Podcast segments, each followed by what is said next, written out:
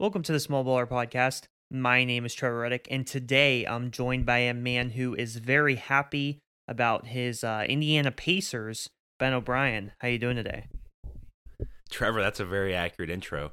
Um, yeah, Indiana Pacers basically already the the 2024 NBA champions, so um, they they should probably get start ordering that banner now because um, I mean the Celtics, Trevor. I mean the Celtics are losing now. The Bucks got destroyed by whoever this week, so um, they, they're uh, or no, I don't know if the Bucks. Whatever. My point is that the Pacers are going to win the championship. Uh, it's it's already pretty much a fact. I'm not honestly. I'm not even worried about the Celtics or the Bucks. I think really it's just the Pacers can't beat themselves. There's their their only competition is themselves right now. So, um, obviously, NBA championship coming to Indianapolis uh, very very soon.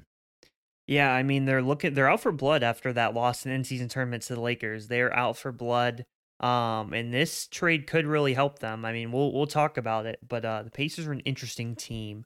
Uh, but before we get to that, uh, you know, we got a little bit of college basketball to talk about. We'll get to the NBA, and then we got a ton of NFL. Um, Brandon is not here today. I think sources are um, there. There's a lot of theories about there, a lot of rumors about why Brandon is missing today's podcast.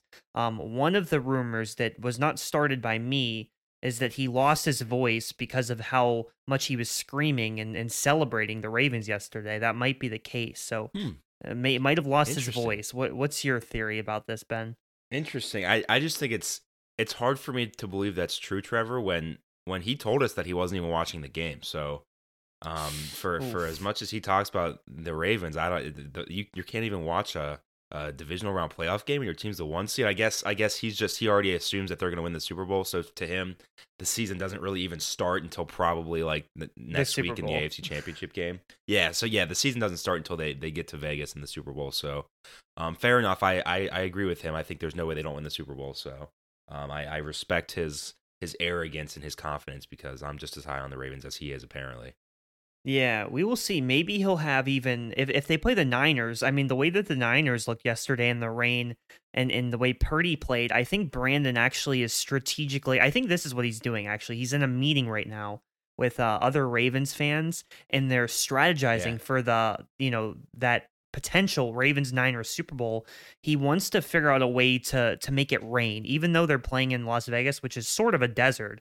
He's trying to figure out a way mm-hmm. where how can we oh, it's also a dome too, isn't it? Okay. Yes. So, yes, which might cause issues. so, how can we make it rain so that Brock Purdy has to throw in the rain where he has now struggled in two different games, the Browns game earlier in the season. It seems like there's a performance difference with the rain for Purdy. So Brandon is already thinking about ways to sabotage him. Yeah. Um. Again, typical typical Ravens fan, always looking for an easy way out over here instead of just you know lining up and and, and beating the team uh, that you, that you have to go against. He's always looking for a for a way to uh to to take the easy way out. So wouldn't be surprised. Honestly, if I'm Brandon, I, am well. Uh, nah, I'm, I'm gonna save my take for when we talk about the NFL, Trevor. But I'm working on a take here. I need to start it now to get the ball rolling by the time they win the Super Bowl. So uh, we'll talk about when we get to the NFL. We can get to other stuff first.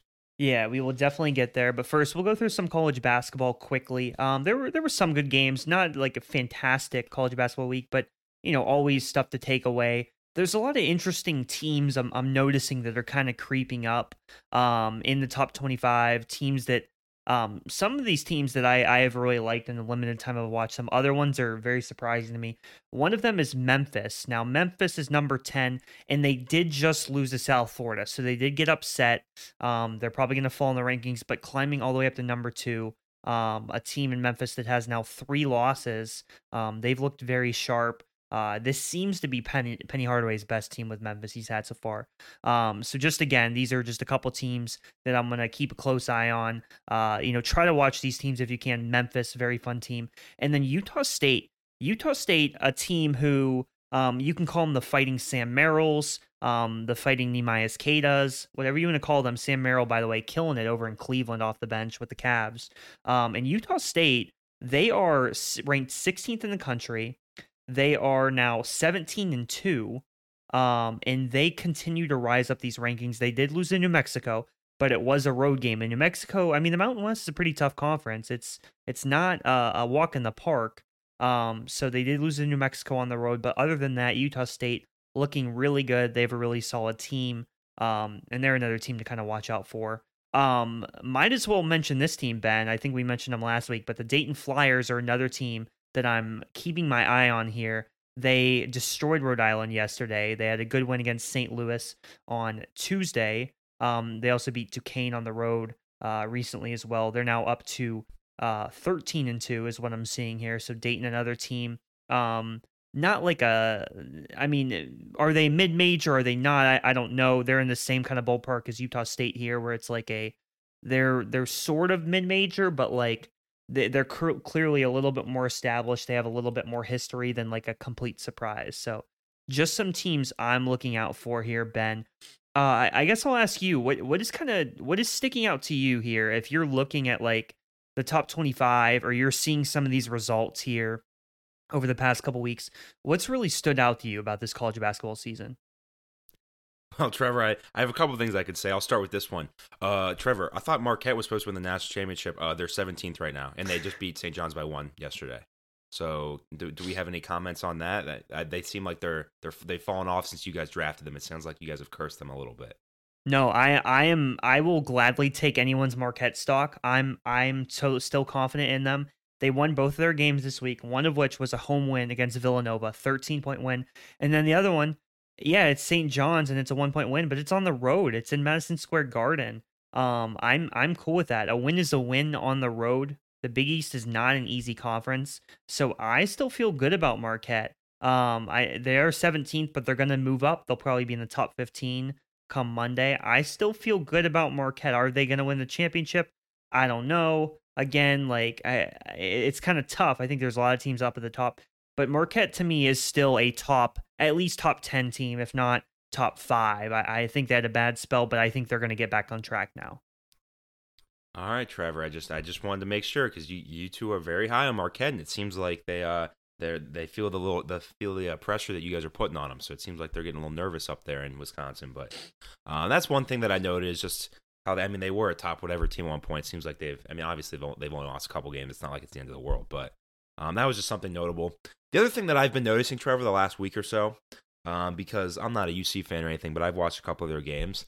The Big 12, Trevor, is just ridiculous. And I know this is nothing new. We say this every year, but it is insane. I mean, the gauntlet of teams that you have to play in the Big 12 is absolutely wild. Um, and when you look at like the standings for the Big 12, Trevor, I mean, other than Oklahoma State, who's 0 5 in the conference, like TCU is second to last right now, and they're two and three in the conference, and they're they're still a ranked team, and they just beat whoever, somebody good, like a, a couple weeks ago. So, um, just a brutal, a brutal conference. I mean, your your Mountaineers, West Virginia, just beat Kansas yesterday, so. Um, I I'm very very excited to see one how this conference shakes out in the regular season, but also um, what the Big 12 tournament looks like because I think there's like 10 teams that I could see winning this conference tournament. Um, I know we say this every year and it ends up being Kansas, but Kansas has obviously shown some weaknesses this year within that conference. Um, so the, the, as strong as the Big 12 it, it has always been, it's it seems like it's very very deep this year.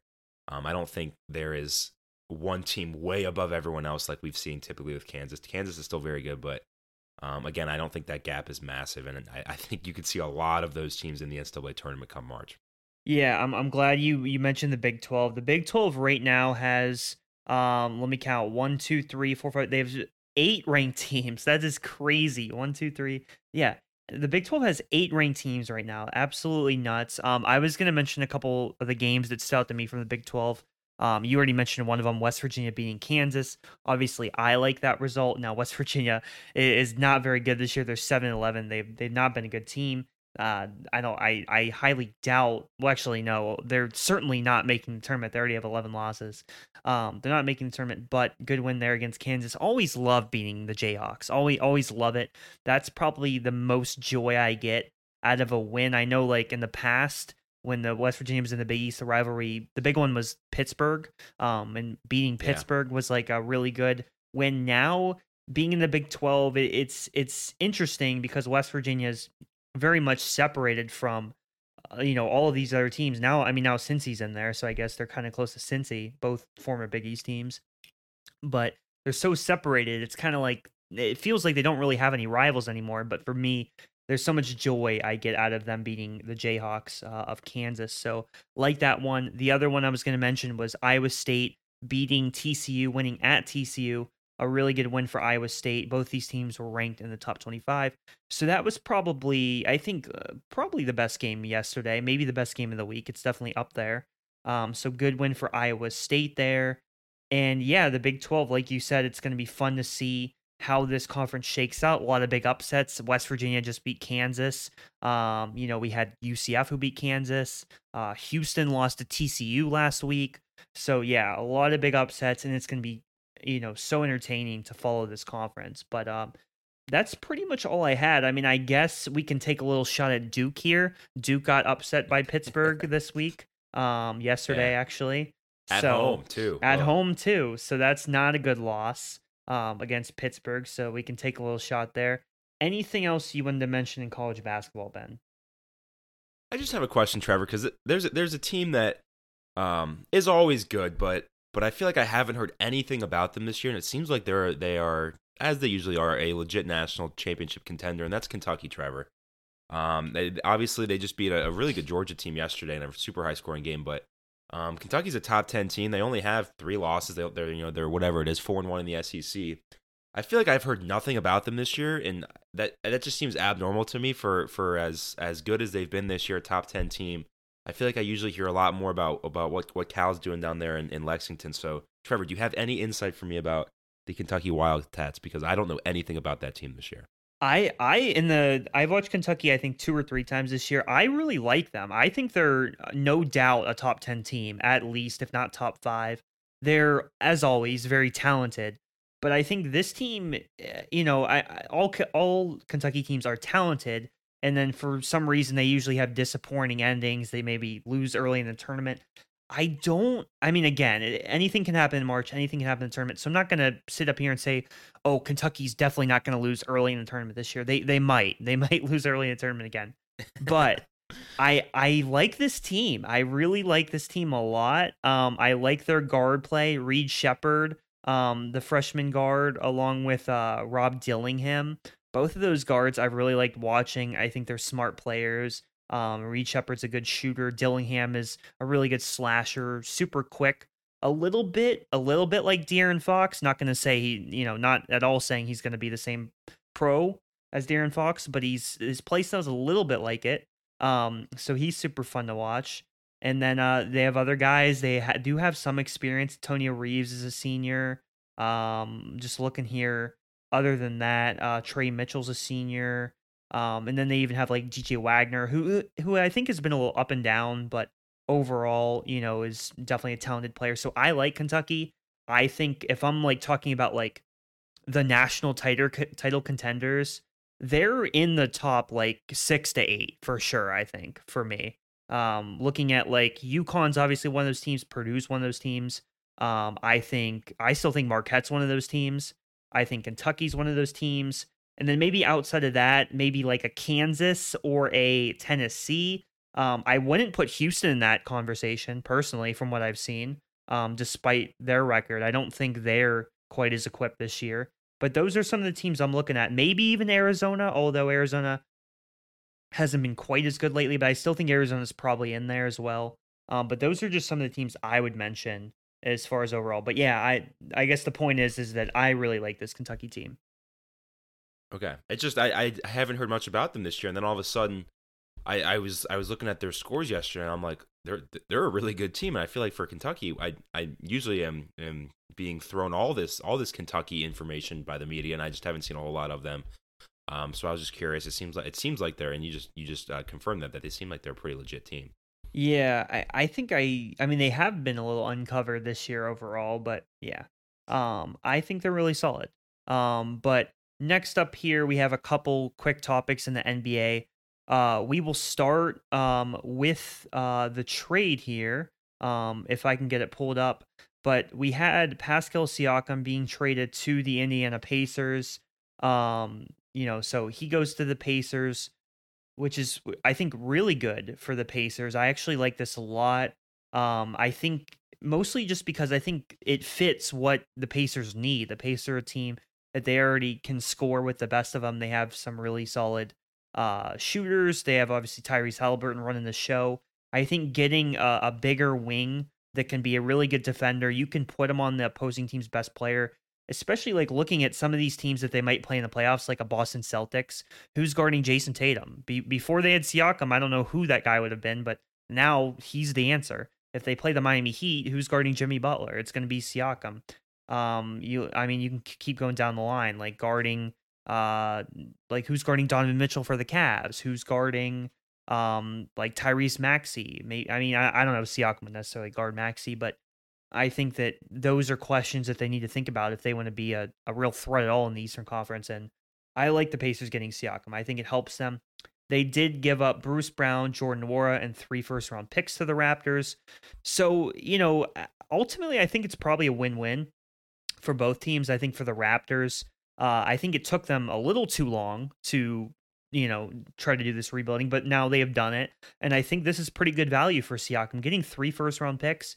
Granted, I think now it's sort of safe to assume that the Pacers are going to be pretty solid. These picks are all probably, you know, early 20s, maybe late teens um, at best for them, but I still think it's pretty good value. Bruce Brown is someone who they might be able to flip uh, to a contender because I think Bruce Brown is someone we saw it last year on the Denver Nuggets. He helped them, was a key role player in their championship run. Could the 76ers offer a first round pick for Bruce Brown? Could the um, I don't know, the Sacramento Kings offer something for Bruce Brown? Maybe. So I think this is still not completely done for the Raptors. They could flip Bruce Brown for another first round pick, maybe. Um, but those are just some of my thoughts. Um, ben, did you did you have any thoughts about this trade? Uh, what did you think about it? Yeah, I mean Siakam's got to get used to to kind of being second fiddle to Obi Top, And I think I think he'll he'll get used to the to the to the the uh, role that that he's going to be in Indianapolis, which is anytime Obi needs a break, throw Pascal in there for a couple minutes and then bring out the real star again. Um, so I think that'll be a tough adjustment for Pascal Siakam, but I think he can give a solid ten minutes off the bench each night.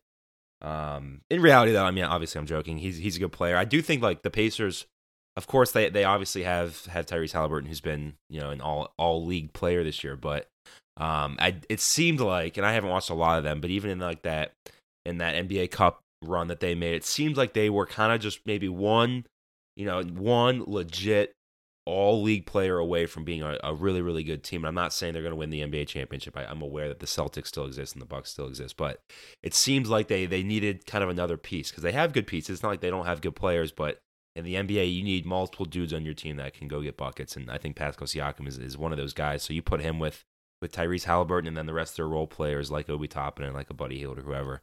Um, they're they're a good team. I think they're they're a well rounded team.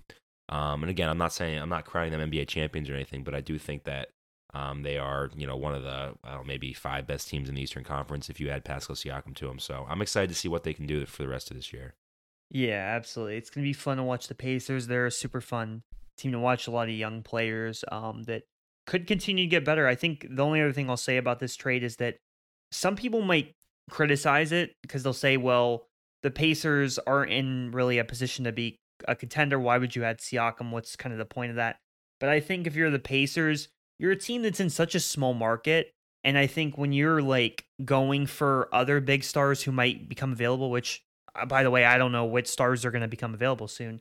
Um, they're going to be competing against teams like the Miami Heat or the Lakers or the Knicks, teams that you know probably are better markets that stars might have more of a likelihood of going to. If you're Indiana, I think taking Siakam here, who's yeah, he's not a superstar, but he's still really good number two, maybe number three.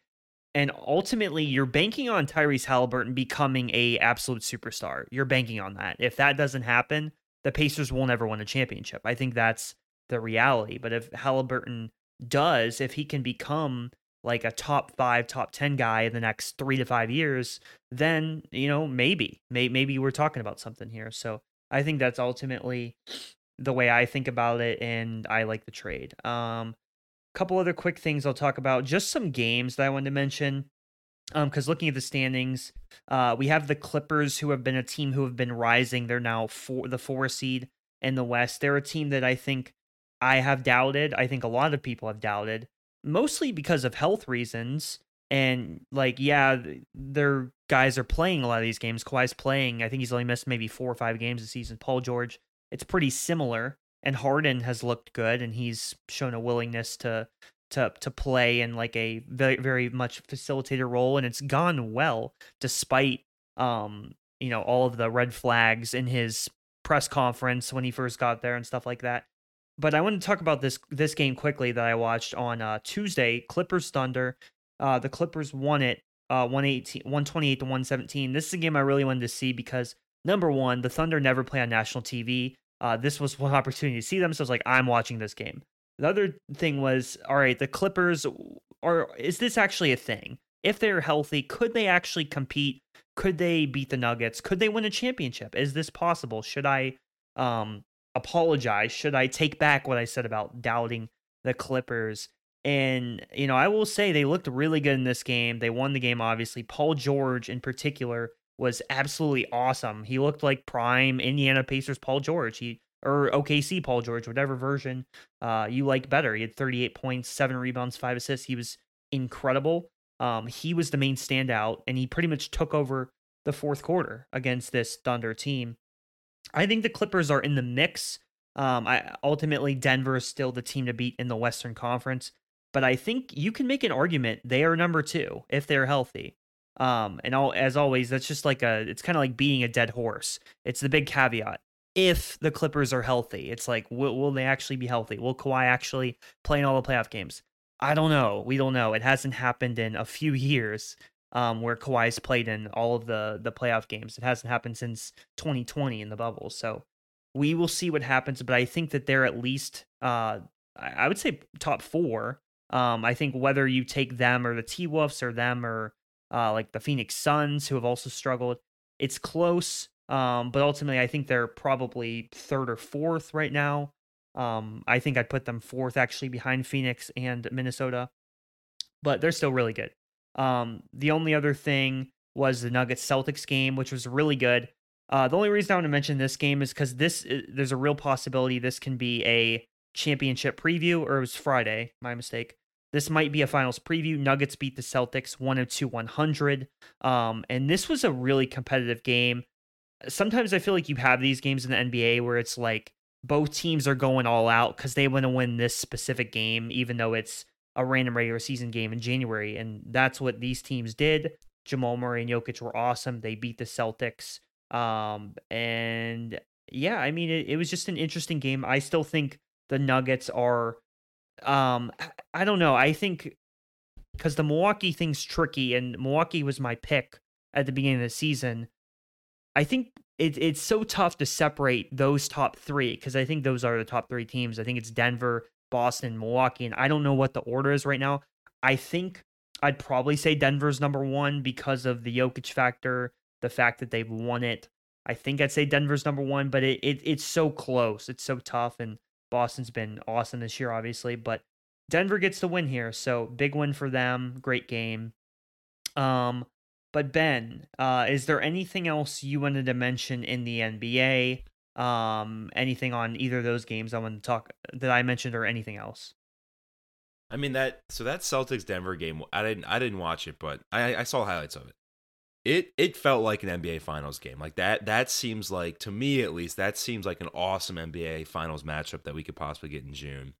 Um, again, obviously the Celtics have been phenomenal home. Their first loss at home all year. Um, and the Nugget and the Nuggets are, are, the Nuggets. They again they're the defending champs. They have obviously a, a, a superstar, and then they have Jamal Murray as well. So, um, two obviously two awesome teams.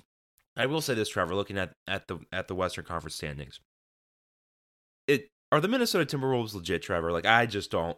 Are they legit? I mean, I know they have Anthony Edwards. I know they they have whoever Karl-Anthony Towns, but I don't know if I if I look at these standings and I see the Minnesota Timberwolves as the number one team in the Western Conference right now. I don't know how much I actually believe that if you were to play a seven game series with them versus a team like the Nuggets, for example. Yeah, I, I think the the biggest concern with Minnesota it for me at least is when it gets to the playoffs what what's their like late game offense going to look like? Because their defense is fantastic. I think they're number 1 in the nba in defense but their offensive numbers aren't exactly spectacular.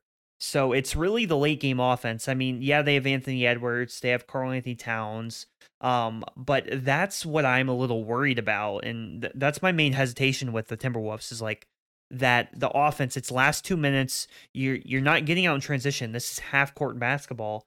What kind of like sets can they run? How can they get open shots? Um, are they going to be able to score in in those crunch time situations? And I'm I'm not sure. I I mean that's one of the biggest reasons I still think Denver's ahead of them. Um, is because of that. Because Denver, I don't I've seen them do it. I saw them do it in the playoffs last year. I think they can still do it. I don't care a ton about Denver having some bad regular season outputs when I know what they can do in the playoffs. So yeah, that that's my hesitation with the Timberwolves. They are a very good team, but it's that, you know, scoring in, in crunch time really. I, if you couldn't tell, Trevor, I just wanted to get an excuse for you to say Timberwolves because you don't say it correctly. Timberwolves, wolves, Timber Timberwolves. If you want to call them the, Trevor, if they, I will, I will promise you this: if they win the NBA championship this year, I will call them the Timberwolves for the rest of my life in honor of you. I will. That is my promise uh, to you. No, if they win the championship, I'll finally say it correctly. That's what I would say. Okay, perfect. That's a deal. Deal. You'll say it correctly, and I'll say it. I'll say it incorrectly. That's what we'll just flip. All right, sounds good. All right, well, I think we'll move to the NFL then. Um, a lot of stuff to talk about here. Obviously, someone to try to save um a decent amount of time for it. Um, I guess we can go over last week's games quickly here, or, or at least the Sunday games, because we talked about the Saturday games already. Uh, the first one I think we have to mention is the Packers Cowboys. The Cowboys, they do it again. Like they do it again. it happened again to Dak Prescott. It happened again to the Cowboys. Like what? What the heck, man? They're and it's it's. I'm not even a Cowboys fan. I like I I shouldn't care. I don't really care.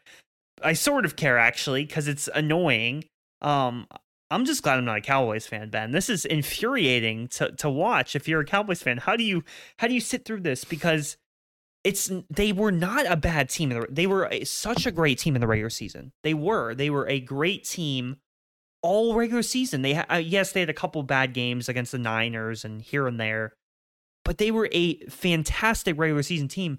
And this is what happens the past like three years in a row. This has happened. I think this is the basic, biggest example of it because Dak Prescott. I mean, he threw for 36 touchdowns, had nine interceptions. He was incredible. He, I mean, he, there's a debate you can make that he's the MVP. I, I think it's Lamar because I think you know you can look beyond the stats. I think Lamar is more valuable than Dak. Um, but ultimately, Dak was at least top three in MVP. I, I'd put him number two in MVP voting. He was fantastic all season. So then why do we get to the playoffs and he plays like crap? I don't I don't get it.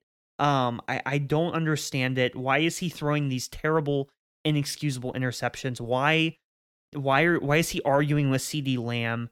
Why is this happening? And and yes, I'm putting all the focus on the offense. The defense was atrocious. They gave up 48 points.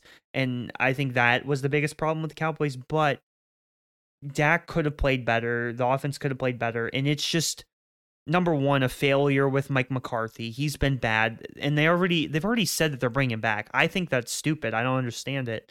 Um, he's just not a good enough coach to lead this team to a Super Bowl. And Dak Prescott might not be a good enough quarterback to lead this team because over and over again, he falls flat on his face in the playoffs after being such a good regular season quarterback. I just don't get it, Ben. I, I think he's like the James Harden of the NFL. It, it's crazy. I, I, I don't know. But uh, what, what were your thoughts on this? It's it's crazy how fast things can change after a, a, loss like that. I mean, I mean, people were talking about Dak Prescott as as you know MVP favorite, and he's having the best year of his career, which he was. He had a great year. I'm not saying that, but all of a sudden you get embarrassed in the playoffs like that, and the score made it seem like it was closer than it was. I mean, they lost by 16 points. It was not that close of a game at all. Um, and now all of a sudden, Dak Prescott is being questioned as is this is he a, the quarterback that can win you? Up? Like, is he the right guy for the job? Is is he gonna is he gonna is this who he is? Like, is it, are they ever gonna get past the divisional round with someone other or with Dak Prescott? So it's just crazy how how fast a, a narrative of a season can change after a performance like that. Um, and Trevor, you say like you know you can't imagine Cowboys fans going through this kind of stuff. Cowboys fans are the reason why this is funny every year because all year long I got to hear about how great they are and how they're America's team and all this. And in reality, Trevor, for being honest, I don't even know any Cowboys fans really, so it's not like I have to deal with it as much as I do other teams. But um, it's just the the whole aura of the Cowboys organization and how this year you got. I mean, Trevor, you were hyping up hyping them up a lot this year, and every right to be. I mean, they they they were in the regular season, they were an awesome team, but for whatever reason, Trevor, you always got to remember they are the Purdue basketball of of the NFL. It doesn't matter. They could go 17 and 0, but I promise you, they're not getting to the NFC Championship game. It won't happen. They they are incapable of an organization as, of you know having any sort of real success. They can win all the regular season games they want. Go for it. You win as much as you want, Cowboys. Cowboys fans, you guys celebrate as much as you want. But I know at the end of the day, when we get to the end of January and we're, we're getting to the NFC Championship game, the Cowboys are never going to be there. And that's just the way it is. You can you can keep Mike McCarthy there another year if you want. You can go and get whoever you want. All right, but we know for a fact that the Cowboys are incapable of winning championships other than your precious little NFC East championship. You can have that all you want, but we're talking real championships over here, the Cowboys, for whatever reason, uh, just fail to get it done, and I, it will continue to be hilarious every year that it happens. Oh man, it's uh, I don't know. I just uh, watching the game, it was like it was wild uh, to see. Uh, we didn't even really talk about the Packers side of it. Jordan Love was fantastic. Well, I guess we'll talk more about the Packers and Jordan Love because I think he's really been just a. I think this is kind of the coming out party for Jordan Love, regardless of how it ended. I think it's the coming out party. He was incredible in that Cowboys game. Uh, but I guess we'll go to you know another game. Um, I mean, we could talk about Lions and Rams. Uh, ben, what did you think about this game? Because you obviously watched uh the major. I think you watched pretty much this entire game. I I missed I a decent amount of it. So, what did you think about the Lions Rams game? It was an awesome game. Awesome game. And I think I mean you and Brandon were both very high on the Rams. You guys both picked them to win. Um, it was a, it was it was it was close. It really could have gone either way. Obviously, a one point game. Um, I it the the Lions the Lions are good. I'm not saying they're not good, but they have issues. It's not like they're they're a phenomenal team. Their defense has major issues. Um, and Matthew Stafford exploited it. Obviously, Puka Nacua had a fantastic game. I think the Lions secondary is not fantastic by any means. And there's you can win you can win despite those things. I'm just saying, especially when you get down to this time of year when every every team has good players all around. Um, it, it's definitely an issue to look out for if you're the Detroit Lions, but um, it, it, a, a good game. I mean, I'm I'm happy for the city of Detroit. I'm happy for Lions fans. Uh, first home, you know, first playoff game they've won in 31 years or whatever it is. Um, just an insane amount of money that they're spending on these tickets. They got $1,100 average ticket cost for their game this weekend in the divisional round. So, um, it's it's a cool story. Obviously, it's it's hard to hate Lions fans unless you're a fan of another NFC North team. It's really really hard to hate um, the Lions and and what Dan Campbell's doing and what what Jared Goff is doing. Obviously, Dan Campbell has a lot of haters. One of them are on this podcast. Brandon is a huge, or at least he was two years ago, huge hater of Dan Campbell, saying that Dan Dan Campbell's antics and his whole his whole shtick is not gonna doesn't work in the NFL and it's not gonna be successful. And I'd love to hear Brandon's opinion on Dan Campbell now because I would imagine it's changed a little bit because those those players play play hard for him. So um, cool story again, cool story, fun to watch. Uh, we'll we'll see how far the Lions can go. Again, I'm not crowning them NFL champions by any mean, but um, they are absolutely a threat to win to win this this conference and get to the Super Bowl for sure. Yeah, definitely a fun story. Uh, really good game there. I mean, the Rams uh, ultimately they lose here. It kind of stinks because it did feel like that the Rams are one of the best four teams I think in the in the NFC playoffs. I mean, the Buccaneers get he- through here because they get the they played the Eagles, but I think the Eagles and Bucks. I don't think either of those teams were necessarily top four. I think the Rams were probably in that top four. But regardless, I guess we could touch on the Eagles Bucks game quickly. Uh, although I think in the game itself, there's not a ton to talk about. It's more about like what happens with the Eagles now because the Bucks destroy them 32-9. Baker Mayfield another really solid game, three touchdowns. He's really looked really good. Um, and this Eagles team now, just like how far they have fallen, how quickly it's happened. I think they were like 10 and 1 at one point in the regular season, then they lose like six of their last seven games, I think it is. So I don't know. There's a lot of questions about the Eagles. What happens to them now? Uh, they made the switch with their defensive coordinator. They went to Matt Patricia. Obviously, that was not a good decision. Is Sirianni on the ropes? Is there a chance that he could be fired? Um, I don't know. It, it it's so tricky because it just feels like this all happened so fast. I mean, just a couple months ago, everything was going really well for the Eagles, despite the fact that yeah, they were they were winning games, they were close, um, but they regardless they were winning. So, what do you think about this Eagles situation now, Ben? I mean, what kind of where do they go from here? Uh, they're, they're in some trouble just because it seems like and and the way their season ended and it's hard when when you lose like that um, it's it's easy when you're winning. When you're winning it's super easy. Um, the the locker room's always always in a good mood when you're winning right? But when you start losing like that through adversity I think it shows a lot about the the type of people that you have in that locker room. And it seemed like when the Eagles get down, when they were going through their their struggle the last month and a half or so of the year, there was a lot of finger pointing. There was a lot of negative energy in that locker room, and I think it it shows a lot about the type of players that you have on that team. Um, and Nick Sirianni, I think, had a, had his hands full with with managing that locker room because you had people like AJ Brown that were not happy at all about what was going on, and he had issues all year with his teammates and, and the coaching staff and things like that. Um, and Jalen Hurts just wasn't good. He just was not good down the stretch of this season at all. I mean, he was an MVP favorite going into this year, and he looked good at the beginning of the year. I think he obviously had some linger, lingering injuries throughout the year, but um, he just was was really really bad down the stretch of this this season. So, just really really crazy season for the Eagles. I mean, again, we were we were sitting there in whatever it was November, saying how this team is the best team in the NFL by far. They're ten and one or whatever they were, and I mean, they finished as just an awful team. It was like it was like a slow motion car crash. Like you just you knew it was going to end in disaster. I think a lot of people assumed that they'd lose this game to the Bucks, even though they they probably should know. I mean, the Bucks are in the NFC South, who who has been terrible all year, and the Eagles were the best team in the NFL two months ago. So um, it kind of just shows like if you if you stumble into the playoffs, I think a lot of times you have trouble winning a game because it's all about playing your best football at you know in December to end out the year, and the Eagles were not doing that. So. Um, I don't want to call it a surprising end of their season, but I mean the way they looked in that playoff game against the Bucks, they it, they were it seemed like they were dead before the game even started. Um, they had a lot of issues. It just seemed like those players were were exhausted. They had a long season, and um, Baker Mayfield was just the, the better quarterback in that game, honestly. Yeah, absolutely. Um, just very interesting. Again, we'll see what happens in the season with the Eagles. Um, Ben, do you want to touch on this Bills game? Is it even worth talking about? No, you mean the Bill Steelers game? No. Yeah, the Bill Steelers. I mean, the, the Bills were the better team. It, honestly, I'm surprised it was as close as it was because it was 21 nothing at one point. The, the Steelers do what the Steelers do, and they they're always in these games that they have no business being in. Um, but the Bills are the better team. The Steelers, again, a playoff team, but they're not a fun team to watch. Just uh, every game that they play is an ugly game, and this game was no different. Yeah, yeah, I, I feel the same way. Um, we'll get to yesterday's games. Uh, Ravens Texans. We'll start with. Uh, that was the first game. Lamar Jackson was just absolutely eh, sensational. He was awesome yesterday. Four total touchdowns, two rushing, two passing. I mean, he averaged nine yards per carry. He had hundred rushing yards in a playoff game. That's pretty wild. Um, you know, very accurate in in the air. And yeah, it started a little bumpy. It was ten to ten at one point but I mean, you know, there was special teams things happening.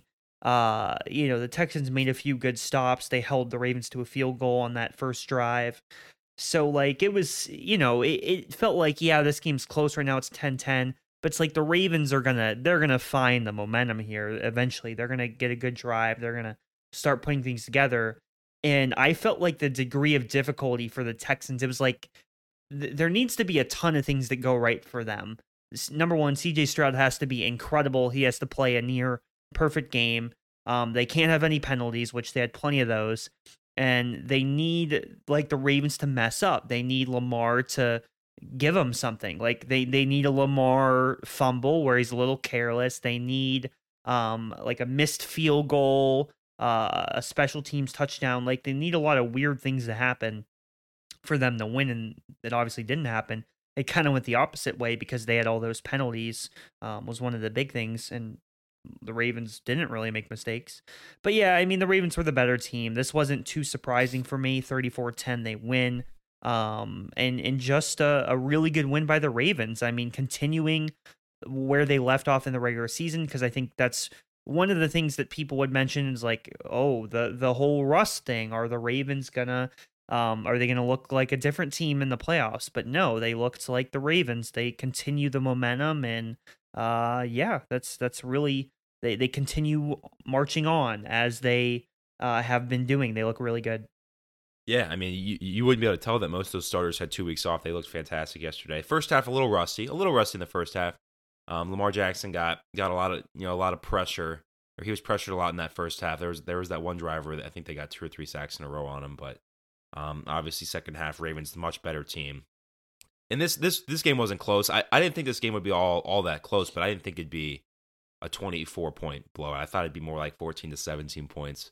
Uh, I think the line was around 10 points, but And the Ravens are a really good team. And in that second half, Lamar had all day sitting back in the pocket doing whatever. He looked like freaking Tom Brady back there, Trevor. He could have he could have read a sat down and read a book in that pocket.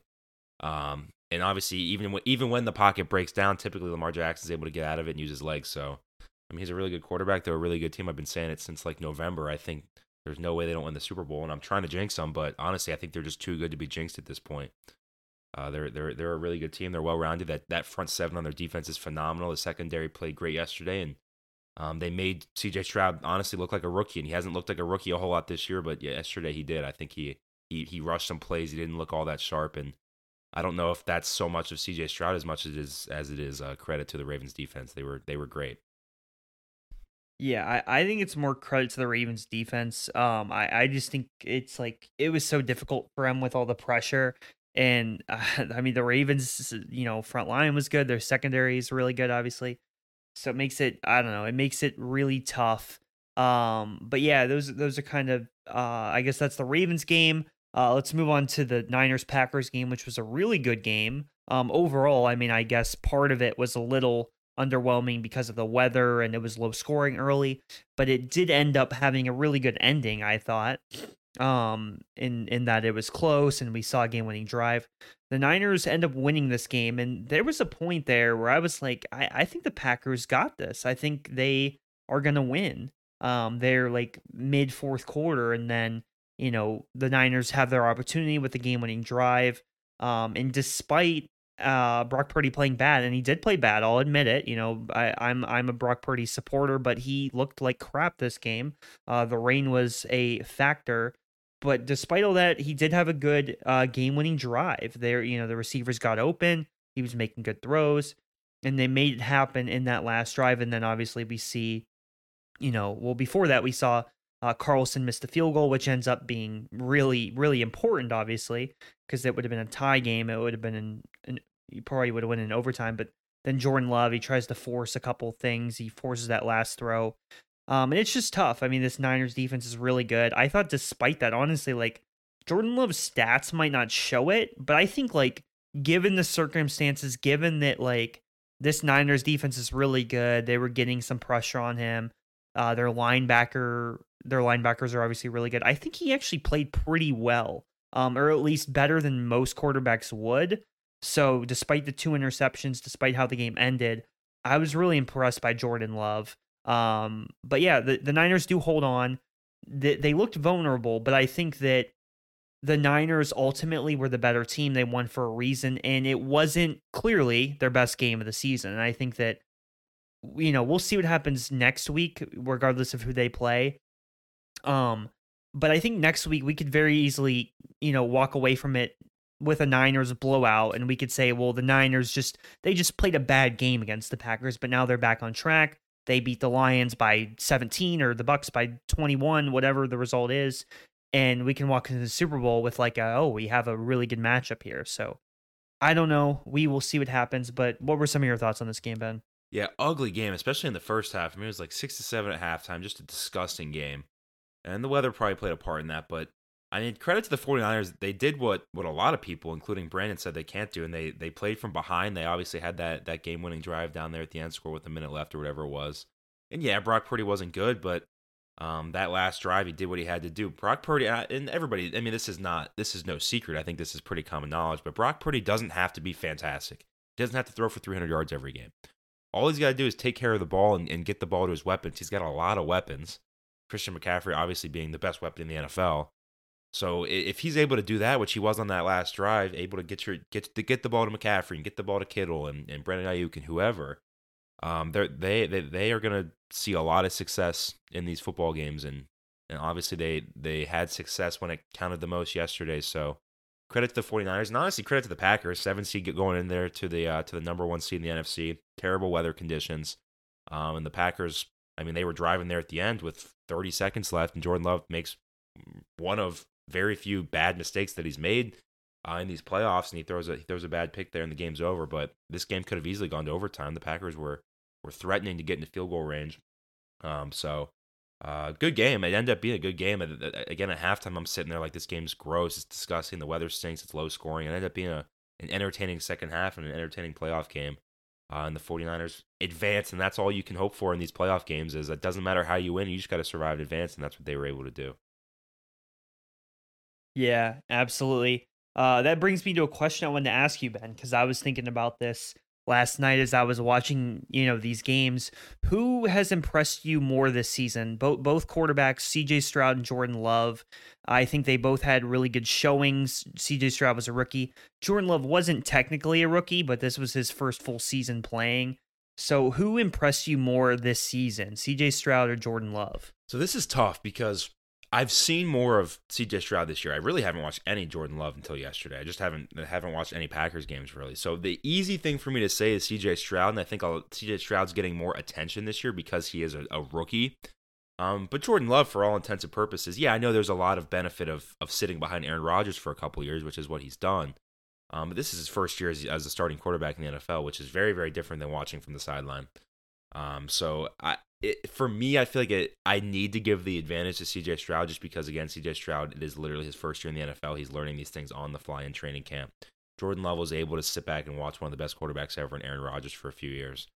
Um, but they're both having they're they both had great years. I mean, I think obviously both teams. I don't think either team had super high expectations this year, the Packers or the Texans. I mean, the Texans had two top three picks last year um, in the NFL draft. So obviously successful years for both. But just because I've seen CJ Stroud more and he is a true rookie, it is it is it is literally his first year in the NFL. I, I think I'd have to give um, the the slight advantage to CJ Stroud, but this is also me saying this with no knowledge on their stats. I have no idea what their stats are compared to each other. Um, I'm just basing it off of what I've seen with my own two eyes. So I would I would give the advantage to CJ Stroud, but I do like Jordan Love. I've been impressed with what he's done. Uh, I think he'll be the quarterback in Green Bay for a long time. Yeah, so eh, I mean, obviously, I asked this question because I was it was very tough for me to to figure out the answer. Um, but I was I was looking at the stats. Um, Jordan Love, I think I think there's more volume. I think their their offense has been a more explosive offense this season. So like Jordan Love, he threw 32 touchdowns, only 11 interceptions. Yeah, he had uh, just over 4,100 yards, um, and then 64% completion percentage. CJ Stroud also at like 64% completion percentage, slightly over 4,100 yards as well. I think Jordan Love has like 51 more yards than him on the entire season, more passing yards. So very close.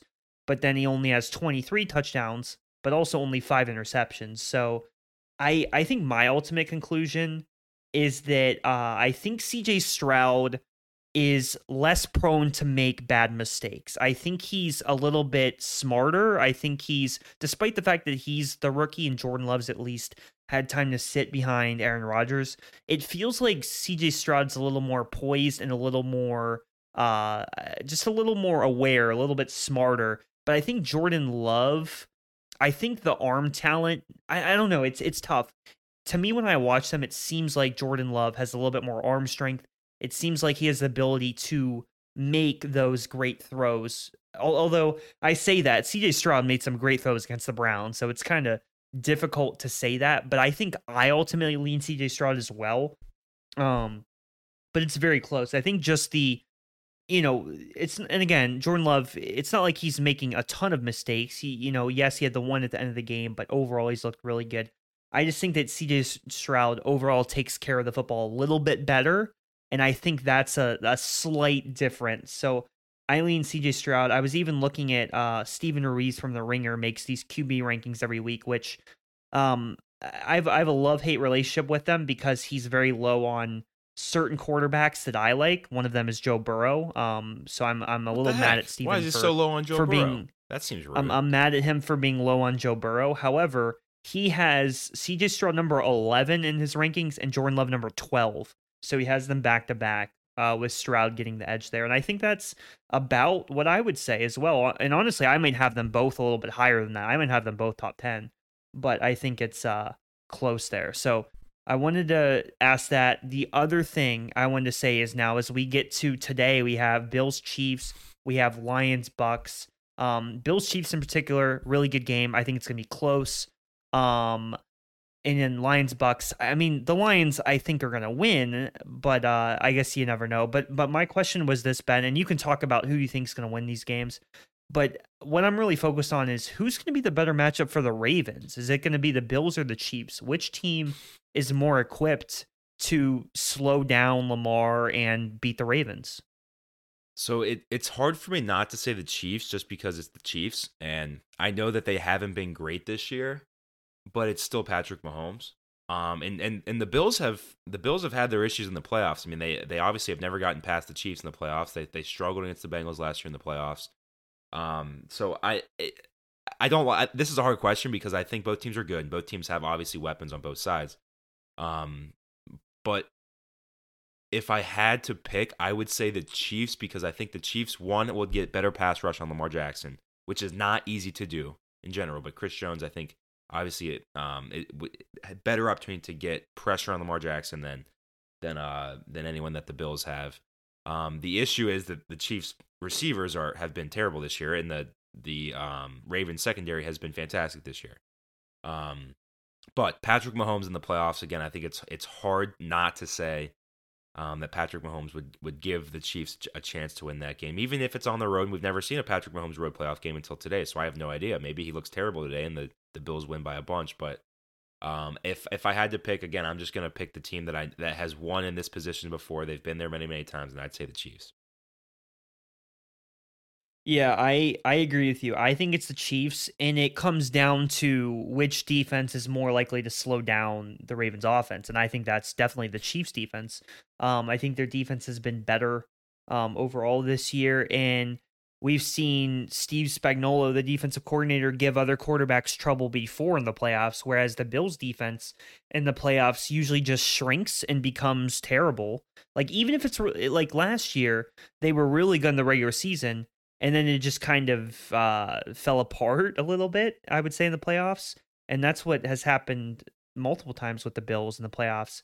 So th- there's just a trust factor there that ultimately I lean more toward the Chiefs. I get that when you look at the other side of the ball, it's like, well, how are how is how are the Chiefs going to have success in the passing game when their receiving corps sucks and the the Ravens uh, secondary is bad? My my answer would actually be uh, number one Patrick Mahomes runs a lot more in the playoffs. Yeah. And I think his ability to run the ball and scramble, which he doesn't really do a lot in the regular season because obviously he wants to stay healthy. There's that element to it. The other element is that I think Isaiah Pacheco is really freaking good. And I think that they can actually have success running the ball against the Ravens if they put a lot of focus on it, if they prioritize it, which I think they should do if they beat Buffalo. They should put a lot of emphasis on it against the Ravens so that they can try to establish the run, and and then maybe with how great Patrick Mahomes is, maybe he can figure out a way to uh you know put his receivers in good positions and ultimately they can have one really like Rashee Rice who's had some good games here like could he just have a really good game against the Ravens and step up in the biggest moment? It, like it's possible. And then Travis Kelce who I don't think has been as good this year obviously but he still has done it. He's still proven it. And I wouldn't you know, I wouldn't bet against him necessarily. So I think it's the Chiefs for all those reasons. Um, and I think the Chiefs are going to win today, Ben. I, I, don't know what you think, but I do think uh, that the Chiefs are going to win today. Again, it's it's hard for me to pick against Patrick Mahomes. The only issue is we've again we've never seen him on the road. Um, but the Chiefs have seemingly gotten the better of the Bills every time they play in the playoffs. Um, the Bills have won the regular season matchups at times, but in the playoffs, it seems like the Chiefs just always find a way to win. And and I think Andy Reid is obviously the better coach in this matchup. I mean, Sean McDermott's a good coach, but Andy Reid's a, a fantastic coach. I think a lot of times coaching plays a big impact in these playoff games because the talent on the field is very, very similar. Um, so I, I, think I have to give the credit to the Chiefs. I expect the Chiefs to win, um, despite being on the road for the first time. I, I, I, think that again they just have players that have been there before. They they know what, how to win, regardless of where it's being played. They know how to win. They know what it takes. Um, and again, it's it's it's just so hard. Eh, given everything that we've seen about Patrick Mahomes, it's very very hard to ever count him out. Um, so until until I see it happen, until I see Patrick Mahomes lose a road playoff game, I'm just going to assume that that he's able to win it. So I, I will pick the Chiefs, but I'm excited for the game. I think it's going to be an awesome matchup. Yeah, yeah, absolutely. I think we'll uh we'll wrap it up here with Bucks Lions um quickly. I I think the Lions are going to win. They've been the better team all season. Yeah, Tampa had a really good showing against the Eagles but it, the Eagles were clearly not the same team. Um, I, I think the Lions are the better team. Jared Goff has been pretty solid all season. um, for the most part. Um, and he had a pretty solid game against the Rams. I expect him to have a good day against Tampa, and uh, I, I think they'll get the win. I, I do. Uh, what do you think? Yeah, again, it's it's hard not to uh hard not to pick the Lions. I, I think most people expect the Lions to win. I expect the Lions to win. Bucks are fine. They're, again they're a good story, but they got lucky. They played a an Eagles team that had had pretty much already lost their season, um, and they're an NFC South team, and I refuse to have any faith in an NFC South team. If, the Bucks were playing anyone other than the Eagles in the playoffs, I don't think they would have won. So, um, good for the Bucks winning a playoff game, but I think uh, I think their road ends here. I, I would expect the Lions as the better team at home in front of you know crazy fan base to to get the job done and get to the NFC Championship game next week. Yeah, should be should be a good. Well, hopefully it's a good game. Hopefully it's not a blowout. Hopefully we get two really good games. I think the Bills and the Chiefs. I, I think it's almost guaranteed to be a good game. Like how is how is this game not going to be good? Is what I would say. And I know that's like a I'm kind of, maybe I'm jinxing it here, Ben. But Bills Chiefs when they play, it's almost always good, and yeah. I just don't see uh, any possibility that it's a blowout. No, I mean, it, again, just both teams have a bunch of talent. Yeah, these these games always seem to be fantastic. Um, I, I, think I think most people would expect a, a, close game, and I again I'm not trying to jinx either, Trevor, but I would I would fully expect this game to be a one score game in the fourth quarter, which is what we all want to see as fans. Yeah, yep, I I agree 100 percent should be good, and I'm very excited for both games today. Yeah. Um. All right, Trevor. I guess we'll we'll uh, we'll stop talking. We'll wrap it up there. Solid hour though, Trevor. We we were saying how this might be a shorter podcast, and it doesn't matter. We always find a way to talk for an hour about sports, so nothing different here. Um, but again, thank you all so much for listening. Make sure you follow us on Twitter at the Small Baller. Make sure you check out the smallballers.com for any anything that we feel like posting on there. Um, but with that being said, thank you all so much for listening, and we will see you next time. Go Falcons.